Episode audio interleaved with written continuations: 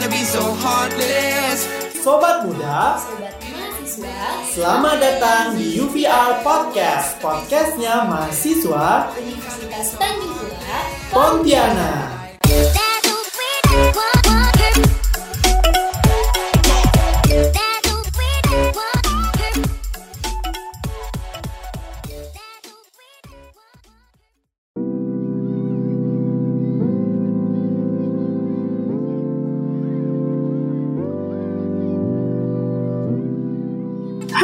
Muda, sobat mahasiswa, seneng banget kali ini Femia bisa menemani waktu luang sobat muda, sobat mahasiswa tentunya di UVR Podcast, podcastnya mahasiswa Universitas Tanjung Pura Pontianak. Apa kabar nih sobat muda, sobat mahasiswa semuanya masih pada sehat aja kan? Intinya tetap jaga kesehatan selama beraktivitas ya, terlebih di situasi pandemi sekarang ini. Jangan lupa untuk selalu menerapkan 3M, menggunakan masker, mencuci tangan, dan menjaga jarak. Nah, podcast kali ini kita akan membahas salah satu prodi yang ada di Universitas Tanjung Pura Pontianak yaitu prodi Teknik Pertambangan. Sobat muda, sobat mahasiswa penasaran nggak?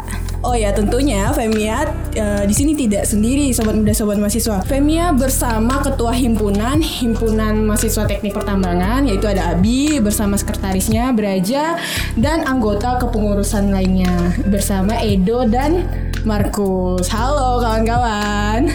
Halo, hai, hai, hai. Oke, Eh, sepertinya kalian em, masih tegang ya? Ya. Lumayan. Oke oke oke. Nah sebenarnya kita bakalan ngomongin terkait eh, teknik pertambangan itu sendiri kan. Jadi kawan-kawan banyak banget eh, mahasiswa-mahasiswa yang ingin yang baru misalnya yang ingin mendaftar di Universitas Tanjung Pura terkait prodi teknik pertambangan pengen tahu dan kenal secara mendalam teknik pertambangan itu sebenarnya apa sih gitu. Supaya ketika mereka memilih jurusan tuh oke aku bisa pikir-pikir lagi nih soal pertambangan. Jadi tidak langsung masuk-masuk aja gitu. Mungkin eh, kita kenalan dulu kali ya karena tidak kenal eh, harus kenalan dulu gitu. Jadi mungkin dari Abi sendiri mungkin bisa kenalin diri dulu sih Eh, Oke baik. Eh, nama saya Bisyadillah Fatur Rahman. Eh, saya di sini eh, mahasiswa eh, prodi Teknik Pertambangan Fakultas Teknik Universitas Tanjung Pura. Nah, di sini saya selaku ketua himpunan eh, mahasiswa Teknik Pertambangan di Untan.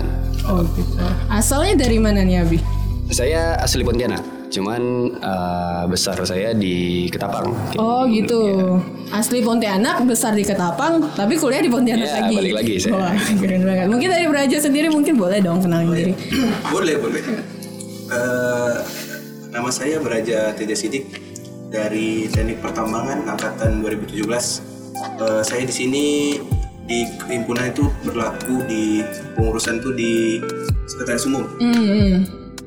Kalau asal ya asal memang tinggal memang di Pontianak sih dulu dari kecil. Tapi pas masih masih kecil tuh masih masih muda masih masih TK gitu lah. Oh ya? Nah, masih TK itu keluarga memang tinggal di Ranai Itu daerah mana? di Natuna, Bawang Riau.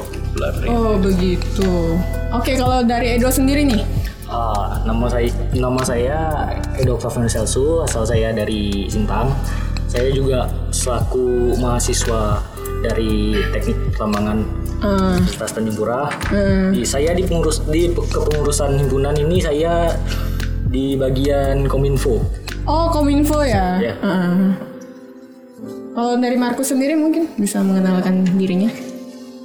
Eh, nama saya Markus Renaldi Krisopan. Eh, saya mahasiswa Teknik Pertambangan angkatan 2017. Oke. Asalnya dari mana nih? Saya saya asalnya dari Sintang. Berarti sama dong dengan Edo ya. Pernah Bisa kenal sebelumnya? sama. Pernah kenal sebelumnya? Oh tidak. Tapi berarti kenalannya di teknik pertambangan itu sendiri. Iya. Oke. Nah ngomong-ngomong nih sobat muda, sobat mahasiswa, uh, Femi pengen nanya nih alasan dari uh, kawan-kawan dari teknik pertambangan, kenapa sih uh, kalian tuh memilih dari uh, prodi te- teknik pertambangan itu sendiri? Alasan kenapa sih kalian mau masuk teknik pertambangan waktu itu? Setahu Femi ya waktu itu belum terlalu uh, terkenal ya teknik Iya. pertambangan Iya, itu betul, sendiri. betul. Kenapa kalian bisa memilih uh, prodi teknik pertambangan di Universitas Tanjung Pura gitu? Mungkin dari Abi dulu kali ya, boleh mis. Oh, Oke. Eh, mungkin kalau dari saya sendiri, lebih ke ini ya karena eh, anak daerah gitu. Oh, Jadi gitu. di mana eh, kita sendiri ini kan sebagai warga khususnya Kalimantan Barat lah ya, Iya. di mana bisa kita hitung itu jumlahnya termasuk baik juga pertambangan gitu. Nah di situ dari apa yang kita lihat dan apa yang kita tahu kebanyakan ahli di situ. Nah itu berasal dari luar. Jadi setidaknya adalah anak daerah yaitu kita sebagai warga Kalimantan Barat yang berkecimpung di dunia tambang. Kita yang mengurus pertambangan itu sendiri untuk kemajuan daerah kita kayak gitu. Kalau dari saya sendiri sih begitu. Keren sekali sih, berarti bukan orang luar ya, Iya. terus-terusan. Ya, apalagi dari luar negeri kan. Iya. gitu. Baiknya dari daerah sendiri lah. Oh gitu. Intinya. Itu inisiatif pribadi ya Iya. kenapa masuk teknik pertambangan. Kalau dari Braja sendiri alasannya kenapa masuk teknik pertambangan? Eh, kalau dari saya ya eh, alasan sebenarnya tidak terlalu anu sih tapi alasan terbesarnya memang tertarik ya alasan terbesarnya memang tertarik jadi cerita-cerita lah ya. Kalau pada saat itu memang eh, pas-pas SMA memang waktu itu kami emang sekeluarga kan karena memang dulu di kamp eh, pernah sering balik kampung gitu pak ya. Pas SMA jadi balik kampung ke Natuna wah di situ tuh ada namanya perusahaan minyak. Nah, dia dia di tambang minyak tuh di Laut Lepas. Oh, di situ tuh kan karena memang eh, ada tante juga yang bagian Pemda di situ. Oh, iya, iya. ngomong di situ kan. Dia belajar cobalah masuk-masuk situ belajar-belajar di situ. Tapi emang karena masih SMA emang nggak bisa sembarangan orang kan. Hmm. Pengelolanya bukan orang situ juga gitu kan. Semua emang di atas namakan oleh Pemda. Jadi eh, hal yang buat saya tertarik itu karena itu memang memang yang tertarik minyak tapi memang sekarang udah ada pembatasan ya. Sekarang kan udah di kurikulum di situ minyak sama tambang dibedain ya. Iya iya. memang kayak gitu ya itulah bercimpung di tambang gak ada minyak Jadi itu karena pengen ikut itu ya dari daerah juga ujung-ujungnya kan sama dengan Nabi gitu. lebih tertarik sih memang Emang lebih tertarik buat gitu. tertarik ya. Oke, kalau dari Edo sendiri nih alasan kenapa masuk teknik pertambangan kan orang Sintang nih ya. Kalau dari saya sendiri sih karena dari daerah ya, dari daerah pedalaman di daerah saya itu banyak perambang, penambang-penambang itu ilegal. Nah, Oh iya iya iya. Nah, komunitasnya sendiri itu emas. Nah, sebenarnya saya ini jujur du- dulunya ini cuma tahu tambang itu paling batu bara, emas. Nah, cuman gitu. Kalau bagian perminyakan juga saya kurang tertarik sih karena memang bagian komoditasnya kan sesuai dengan daerah yang dari daerah saya sendiri yang banyak penambang-penambang ilegalnya nah, nih. Jadi dari saya sendiri ini tertarik ke dalam dunia penambangan ini karena kalau di daerah saya ini ilegalnya nih or- orang-orang tuh penambangan dengan cara hidrolik atau dengan cara disemprot pakai air. Nah, gimana? Dan jadi dari saya sendiri ini tertarik gimana sih? Apa cuman satu ini saja metodenya? Nah, dari saya mungkin kalau saya masuk ke pertambangan mungkin bisa cari tahu metode lain gitu. Dan komoditas apa lagi selain emas gitu yang paling mineral yang berharga lainnya gitu. Itu sih dari saya. Bisa mencari metode lain dan lebih aman kali ya. Iya. Dan bagaimana cara melegalkan itu juga kan penting banget karena nggak bisa terus perusahaan yang mengais kan bisa jadi orang-orang lokal dan itu bagus sih untuk membangun daerah sendiri. Kalau dari Markus sendiri ini alasan kenapa masuk teknik pertambangan? Wah, kalau dari saya sendiri sih sebenarnya masuk pertambangan itu tuh untuk membuka lapangan pekerjaan baru sih untuk di daerah saya. Oh gitu. Heeh. Jadi ya itu sih alasan pasti saya. Iya, Buka. Iya membuka lapangan pekerjaan baru untuk mereka. Hmm. Tapi sumber dayanya ada di daerah. Untuk sumber daya ya ya sama kan kami apa saya dengan Edo itu satu daerah. Hmm. Jadi tahu lah ya sumber dayanya dan sayang untuk tidak dipergunakan Iya, kan. Iya. Jadi itu, jadi kita bisa melihat potensi besar yang bisa men- meningkatkan perekonomian masyarakat di sekitar. Itu hal yang sangat luar biasa sih untuk kita semua. Semoga kalian bisa menjadi sarjana pertambangan yang bisa membangun negeri ya. Amin. Oke. Nah, ngomong-ngomong soal pertambangan, mungkin eh, eh, sebagian orang itu tidak terlalu paham tentang pertambangan itu sendiri.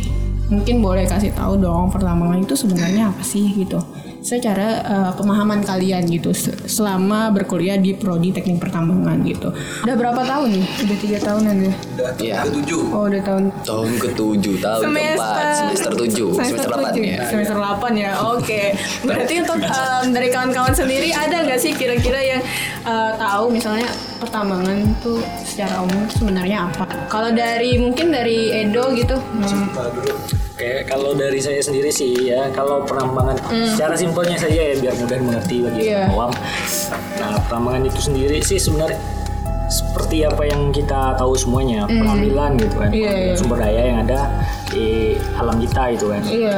Tapi kalau per- perbedaannya dengan yang dengan yang ilegal itu tuh beda pada tahap-tahap perencanaannya Iya, dari tahap jelas. awal sampai Iya, tahap iya, akhir iya. akhirnya berbeda. iya Nah jadi dari umumnya ini kan kita kalau yang ilegal nih pengambilan tanpa melakukan pengembalian fungsi awal lahan yang sudah dikerjakan.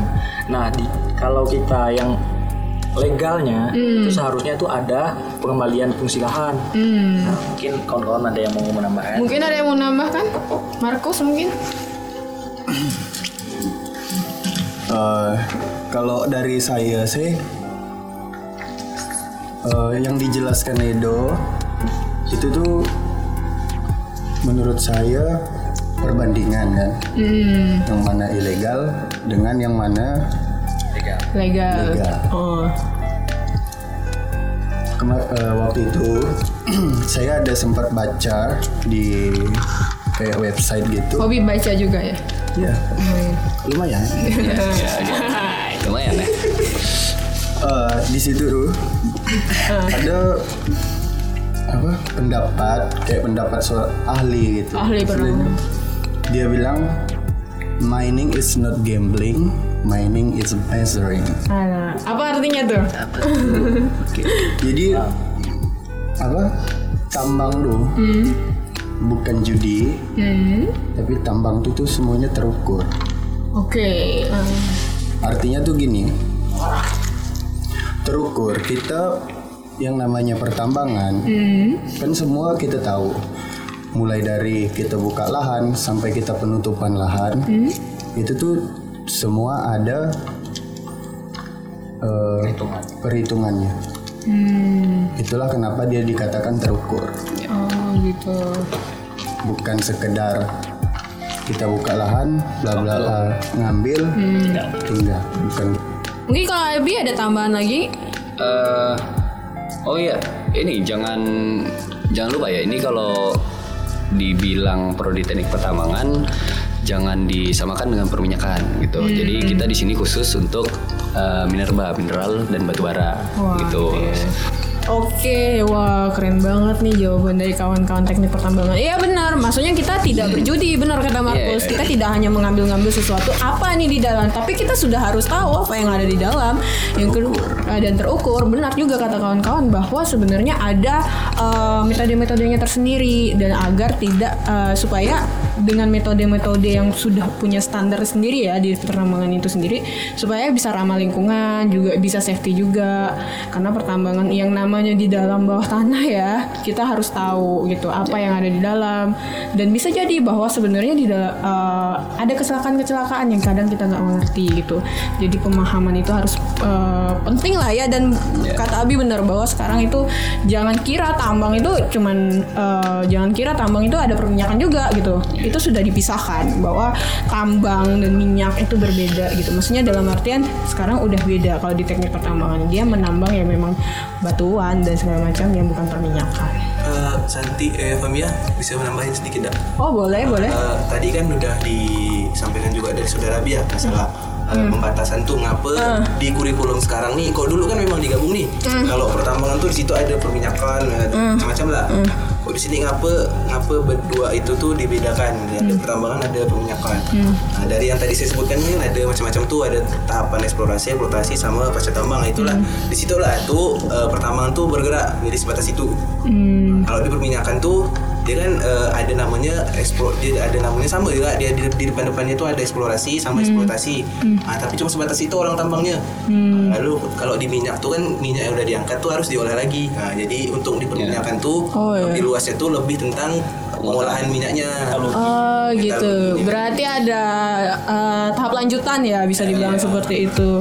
Tapi Braja tadi ngomongin bahwa ketambah tambang karena perminyakan, tapi ujung-ujungnya sama juga. ya itu salah salah di saya itu memang tipu saya mandang minyak saya pikir di sini tambangnya ada minyaknya Maksudnya ada minyaknya memang salah di saya Berarti korban juga berarti. Oke. Informasi mungkin. Oke, itu kayaknya gambaran umum pertambangan itu sendiri ya, menurut pandangan dari kawan-kawan teknik pertambangan. Wah, sangat luar biasa ya, tidak hanya jawaban di Google ya. Betul? Tuh, ya, dari proses kalian belajar. Intinya itu untuk mahasiswa teknik pertambangan itu di mana eh, mahasiswa itu harus bisa merencanakan Oke, suatu- merencanakan ya. itulah intinya dari eh, mahasiswa teknik pertambangan Hmm. Ketika lulus kita harus bisa merancang bagaimana proses penambangan dari awal tadi Dari awal? Hmm. yang menjelaskan sampai dengan pasca tambangnya tadi sampai selesai gitu intinya di situ Oke, kalau misalnya perencan- merancang gitu pakai software gitu-gitu ya biasanya. Iya, di sini tergantung lagi Hmm. gitu Femi. Jadi mungkin beritahu juga ke kawan-kawan uh, untuk tiap komoditas itu biasanya berbeda gitu. Jadi Oh, kita gitu. Hmm. berdasarkan tiap komoditas gitu. Juga dengan kondisi lapangannya gimana Oh, gitu. Jadi gitu. untuk software itu uh, relatif lah. Relatif lah ya. Eh, eh, gini ya, ada sa- salah satu kutipan dari kaprodi kami itu eh, anak tambang kalau nggak bisa merencanakan atau perencanaan tambang nggak selesai, ya bukan anak tambang. Kan Gitu ya? Itulah, itulah kewajibannya. Jadi Iya. dari Oke, kalau untuk kalian sendiri sebenarnya pas masuk di prodi teknik pertambangan sendiri itu menurut kalian susah nggak sih selama kalian masuk gitu? Eh, bagaimana persiapan kalian dan eh, apa saja yang harus kalian eh, persiapkan untuk bisa masuk di prodi teknik pertambangan melalui jalur apa pun itu? Mungkin dari Edo sendiri bisa em, menjawab. Ah, baik, kalau dari saya sendiri sih eh, dari yang kita semua lalui lah ya. Iya iya. Kita kan memandang nih dunia perkuliahan. Itu sebenarnya sih mau jurusan apa pun ya, mau fakultas apa pun, mau di kampus mana pun tuh nggak ada yang mudah. Jadi tergantung dari kesiapan kita masing-masing. Iya. Dari persiapan kita bagaimana. Jadi dari usaha kita lagi kita Iya. belajar gitu kan kan banyak tuh buku-buku tentang uh, untuk tes UTBK Iya, iya, betul, betul, betul. SBMPTN Iya. SNM untuk persiapan ya, atau persiapan yang ki- dari persiapan kita lah masing-masing gitu ya. ya kalau untuk di teknik sendiri sih kalau dibilang susah ya susah gitu kan Hmm. Tergantung lagi dari kesiapan kita ya.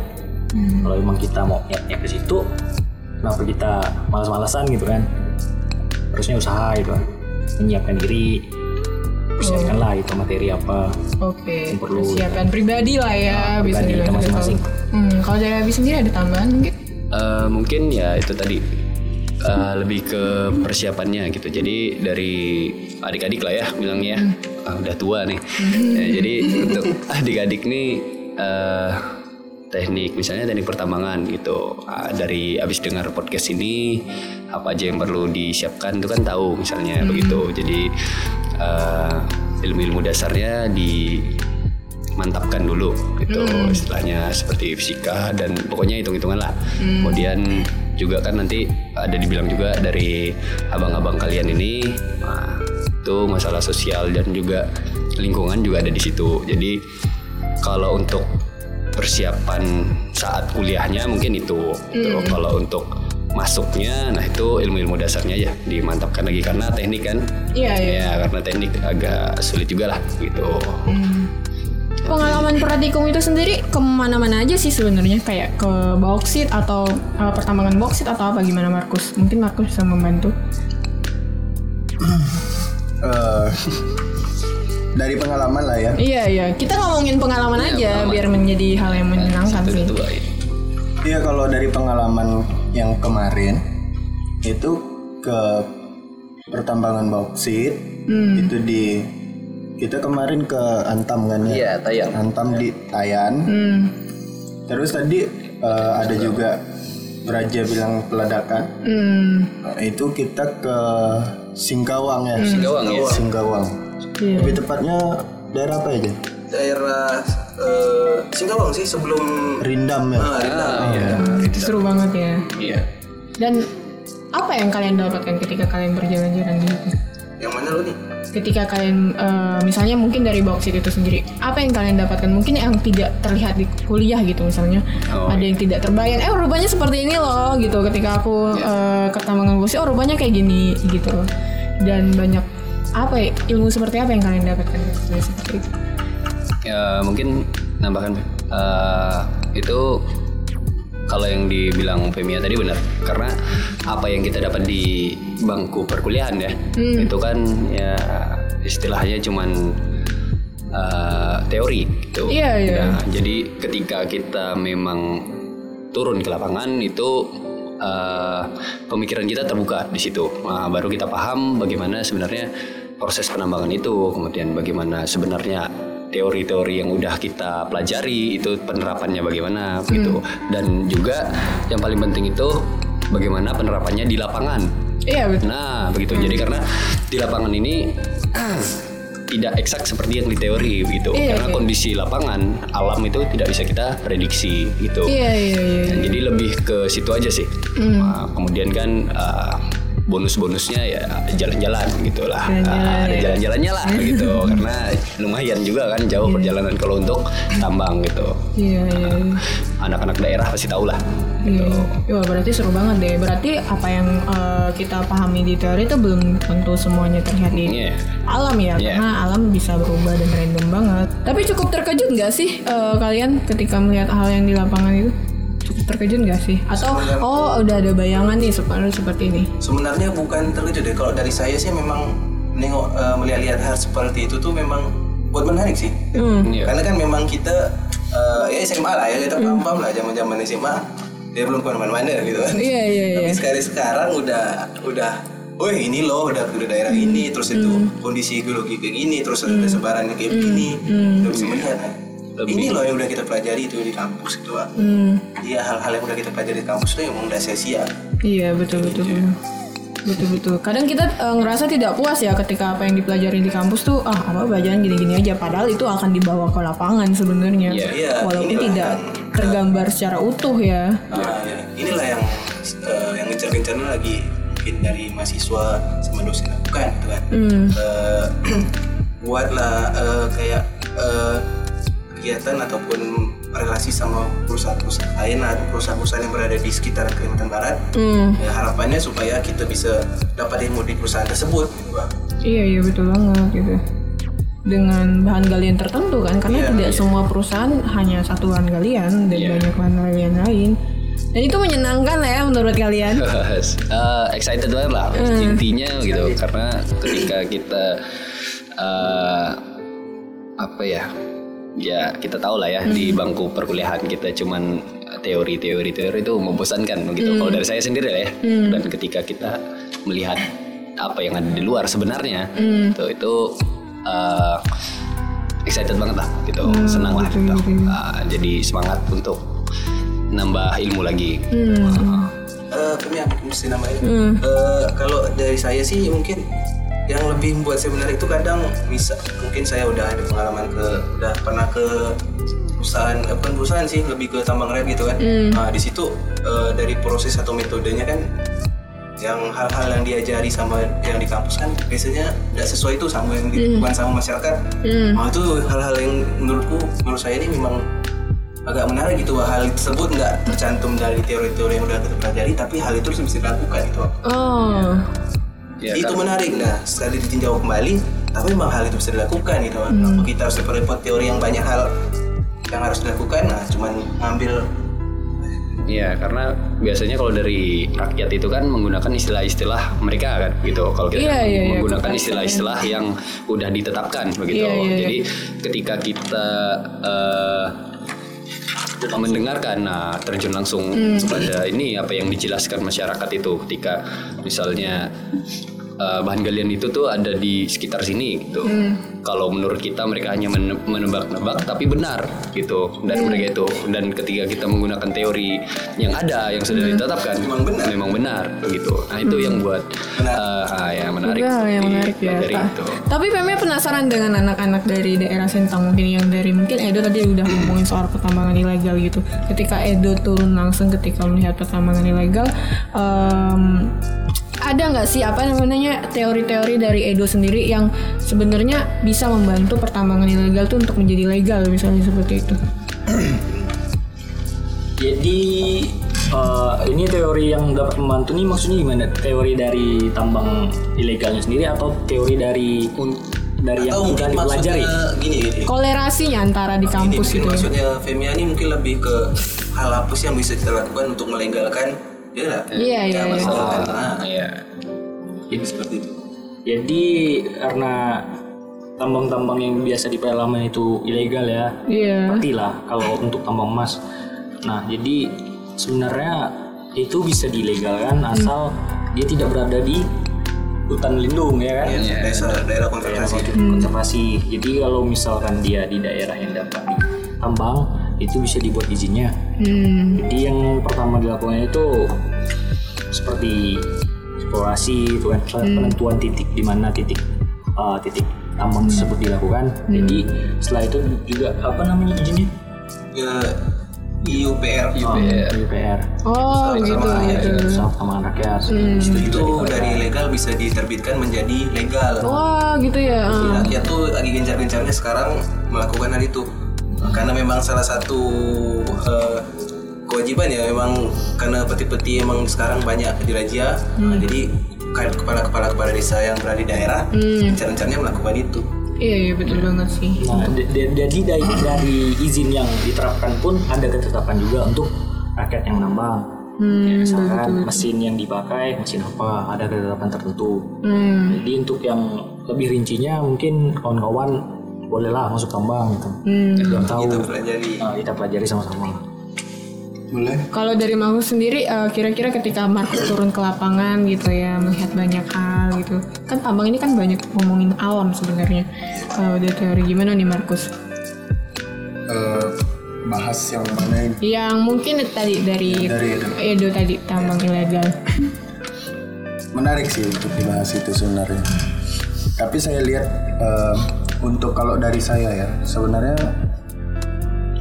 saya lihat dari mahasiswa Oke. kita mahasiswa tambang ya Hmm. harusnya eh, karena kita ini kan belajar betul nggak? Betul. Kita ini belajar, kita yang paling tahu. Hmm.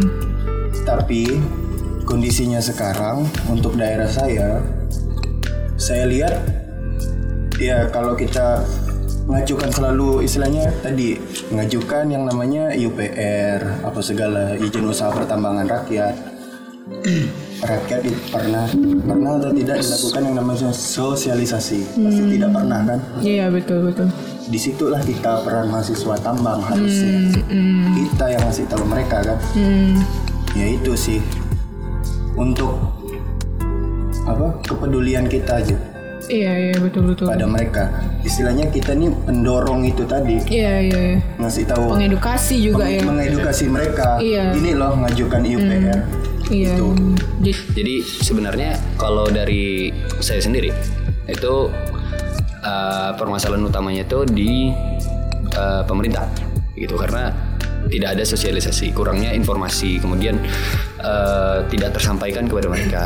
Sebenarnya ada jalan yang benar, tetapi uh, tidak tidak tersampaikan ke mereka begitu. Jadi intinya ya susah juga lah ya kita kalau mau nah, jadi lucu juga kan? ya uh, jadi pemerintah dah di didengar lah nih. Iya. Betul betul. Iya nggak apa-apa ya nggak apa-apa ya. Gak apa dong, maksudnya ini kan menyampaikan aspirasi Iya, kan, betul. supaya didengar. senggol sedikit Iya, nih. Gak apa-apa banget soalnya bisa di eh, dari gabungan dari eh, kawan-kawan terkait ini tentang ada yang kusut antara pemerintah dan masyarakat yang harusnya yang bisa disambungkan adalah mahasiswa yang masih peduli ya. Iya. Iya. Nah, artinya seperti itu yang bisa menyambungkan. Oh, ternyata ada informasi seperti ini loh. Benar kata Markus bilang soal pekerjaan. Kenapa? Karena em, tidak semua em, di suatu daerah itu punya misalnya tumbuh-tumbuhan yang baik untuk mereka Iya. melanjutkan hidup atau segala bahkan mungkin mereka sebenarnya punya potensi sumber daya yang sangat bagus daripada perusahaan yang ngambil mending masyarakatnya sendiri iya nggak sih? Iya, betul. itu untuk pertumbuhan ekonomi mereka juga ujung-ujungnya. Eh, iya keren banget sih. Ah, oke. Em, ini pembahasan yang sangat menarik semakin malam dan semakin mendalam mungkin ya. Oke oke. Em, bagian mungkin ada yang mau PW tanyakan sih tanggapan terkait kalian. Ini sudah menjelaskan sih sebenarnya tapi bisa ditanggapi lagi tanggapan terkait kalian bahwa sebenarnya pertambangan itu merusak eh, merusak banyak hal misalnya lingkungan Iya. sosial misalnya dan segala macamnya. Mungkin kalian tidak bisa memungkiri itu dengan apa kata-kata orang gitu kan? Maksudnya dalam artian kalian sering banget lah ya untuk mendengarkan hal-hal seperti itu. Uh, bagaimana sih mungkin tanggapan kalian terkait ini gitu? Mungkin em, saya penasaran dari em, Abi dulu karena uh, dia merupakan salah satu ketua himpunan ya mungkin yang udah sangat sering berdiskusi soal ini Oke. eh, untuk tambang merusak. Memang kalau misalnya kita sebagai orang awam lah ya, apa yang kita lihat itulah dia yang kita tahu gitu. Nah di sini itulah kenapa kami sebagai mahasiswa tambang itu istilahnya mengedukasi. Kami terus menerus mencoba untuk uh, mencapai kepada masyarakat umum gitu. Gimana pertambangan ini yang sebenarnya. Itulah kenapa kami masuk ke prodi pertambangan ini untuk membenarkan hal itu gitu. Jadi sebenarnya kalau dari uh, tahapannya gitu ya. Jadi tahapannya dari awal itu sebenarnya sudah harus ada uh, pengembalian fungsi lahan. Gitu. Kalau tahapan penambangan lah ya, kita lihat uh, kita secara umum. Jadi ketika penambangan sebelum penambangan dimulai itu harus sudah direncanakan.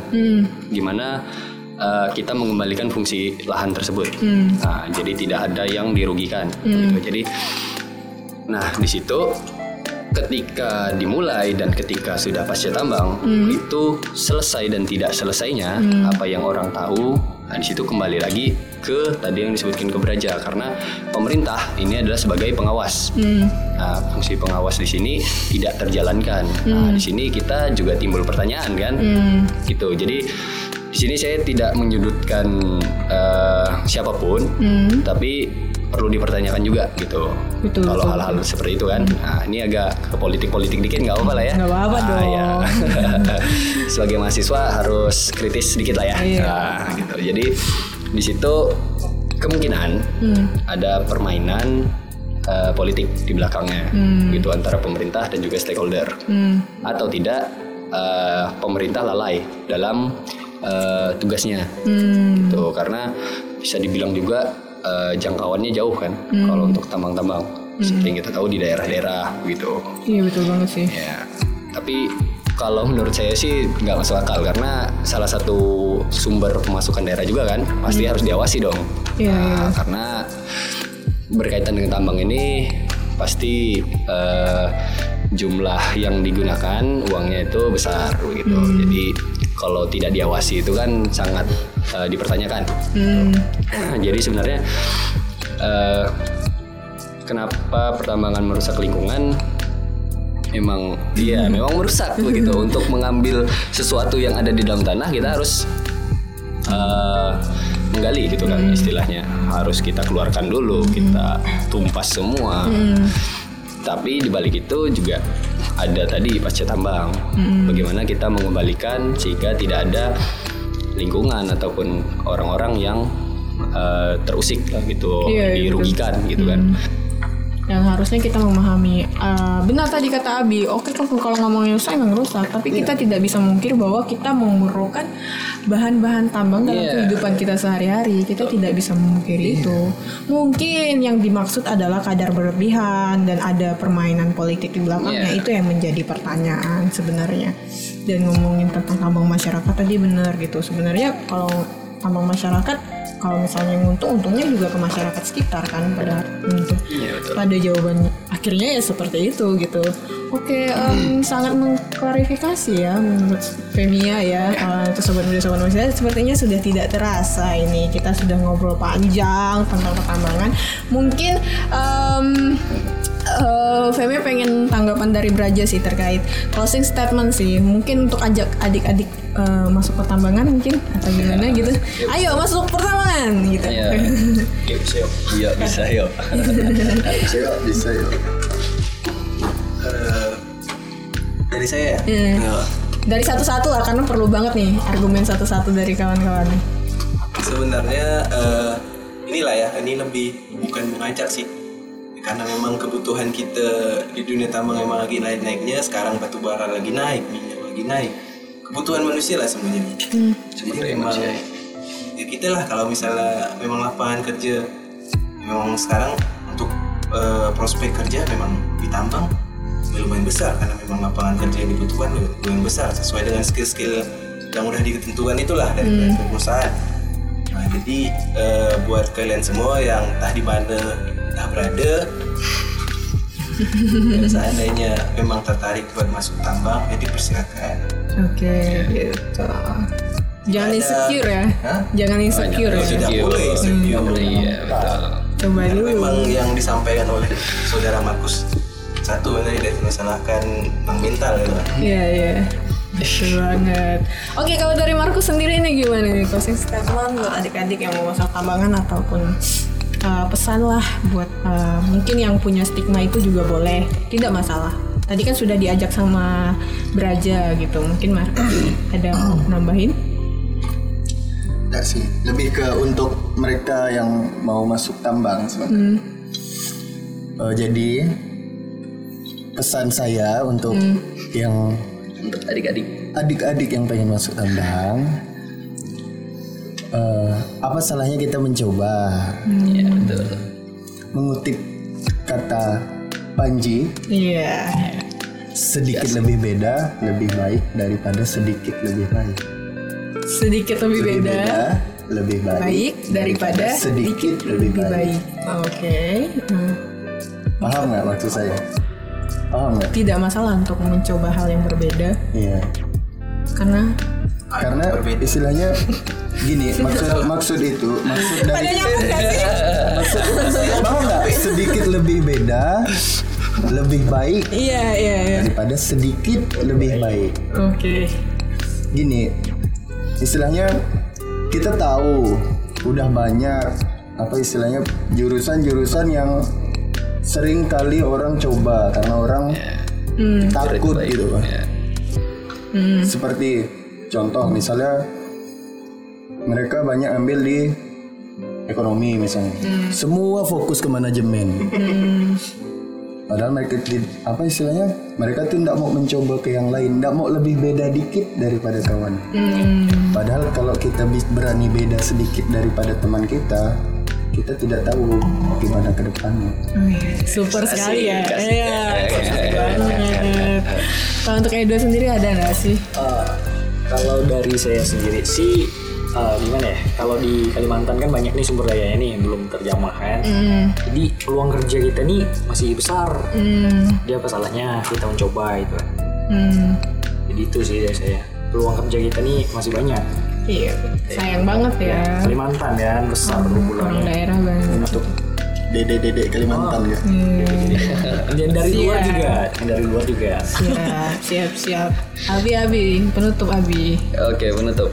Eh, apa ya untuk adik-adik ya yang mendengar lah ya. Ah, istilahnya kan mereka udah tahu nih eh, sedikit banyaknya tentang pertambangan gitu. Jadi apa kelebihannya, apa kekurangannya gitu. Jadi kalau dari saya eh, apa ya? Mari membangun eh, daerah kita gitu untuk yang daerah yang dari Kalimantan lah ya intinya gitu eh, khususnya. Jadi di sini kita membangun daerah kita sendiri, kita manfaatkan anak-anak daerah kita. Nah, jangan sampai eh, apa ya bukan eh, mau apa-apa lah ya ini saya ngomong kayak gini tapi sangat disayangkan apabila memang eh, hasil alam kita orang yang mengambil itu orang yang memanfaatkan orang yang diuntungkan Tapi gitu. belum tentu orang itu bertanggung jawab sama daerah. Iya betul sekali begitu. Nah, kembali lagi ke yang tadi gitu. Jadi eh, masuklah teknik pertambangan bukan untuk apa-apa tapi untuk membangun daerah kita sendiri begitu. Iya, mantap sekali. Terima kasih kawan-kawan yang telah menyempatkan hadir di UUPR Podcast. Senang gak sih? Iya. eh senang senang banget ini Fem Eh, bisa memberikan edukasi lah ya Ah, istilahnya lebih untuk eh, ke adik-adik. Meluruskan tentang paradigma itu. Iya. Yang banyak melenceng tuh gitu lurusin di situ. Jadi Harapannya ya biar nggak bengkok lah. nggak bengkok. Bisa didengar, bisa enggak. Boleh. Kita bukan ahli. Iya. Nah oke sobat muda sobat mahasiswa seru banget nih bisa ngobrol bareng eh, mahasiswa teknik pertambangan. Eh, mereka sangat memberikan banyak pemahaman sih buat kita semua. Teman-teman juga meluruskan bahwa sebenarnya mereka juga cinta terhadap daerah mereka, cinta juga terhadap lingkungan. Justru mereka masuk pertambangan, mereka tahu prosedurnya apa, mereka tahu kenakalan-kenakalan yang terjadi itu sebenarnya apa, mereka tahu apa saja tahapannya, bagaimana cara mereka bisa melindungi alam dan bisa mensejahtera- mensejahterakan ekonomi di daerah mereka serta keamanan. Justru itu karena itu mereka masuk pertambangan untuk kebaikan daerahnya sendiri. Sayang dong, bukan berarti uh, orang luar tidak boleh masuk, tapi sayang sekali kalau kita yang dari daerah tidak memanfaatkannya dan tidak menjaganya sekaligus. Oke, em, sekian mungkin sobat muda sobat mahasiswa terima kasih ya uh, telah mendengarkan UVR podcast. Em, Semoga apa yang disampaikan di podcast kali ini dapat bermanfaat dan menjadi acuan buat sobat muda sobat mahasiswa dalam memilih prodi atau perkuliahan ke depan. Nah, ke depannya. Nah, jangan lupa terus dengerin UVR podcast di Spotify atau Anchor. Sobat muda sobat mahasiswa juga bisa banget nih request eh, topik podcast atau mau updatean terbaru dari kita. Caranya dengan follow official akun kita sosial media kita di Instagram LP Muntan dan Untan Voice Radio, eh, Untan Voice Radio dan mungkin eh, dari Himata ada Instagramnya. Himata underscore FFT underscore Untan. Himata Underscore FT underscore Untan. uh, underscore FT underscore Untan gitu ya. Oke oke oke. Jadi sobat muda sobat mahasiswa juga bisa follow. Em, baik mungkin sekian dari kami. See you see you in the next broadcast.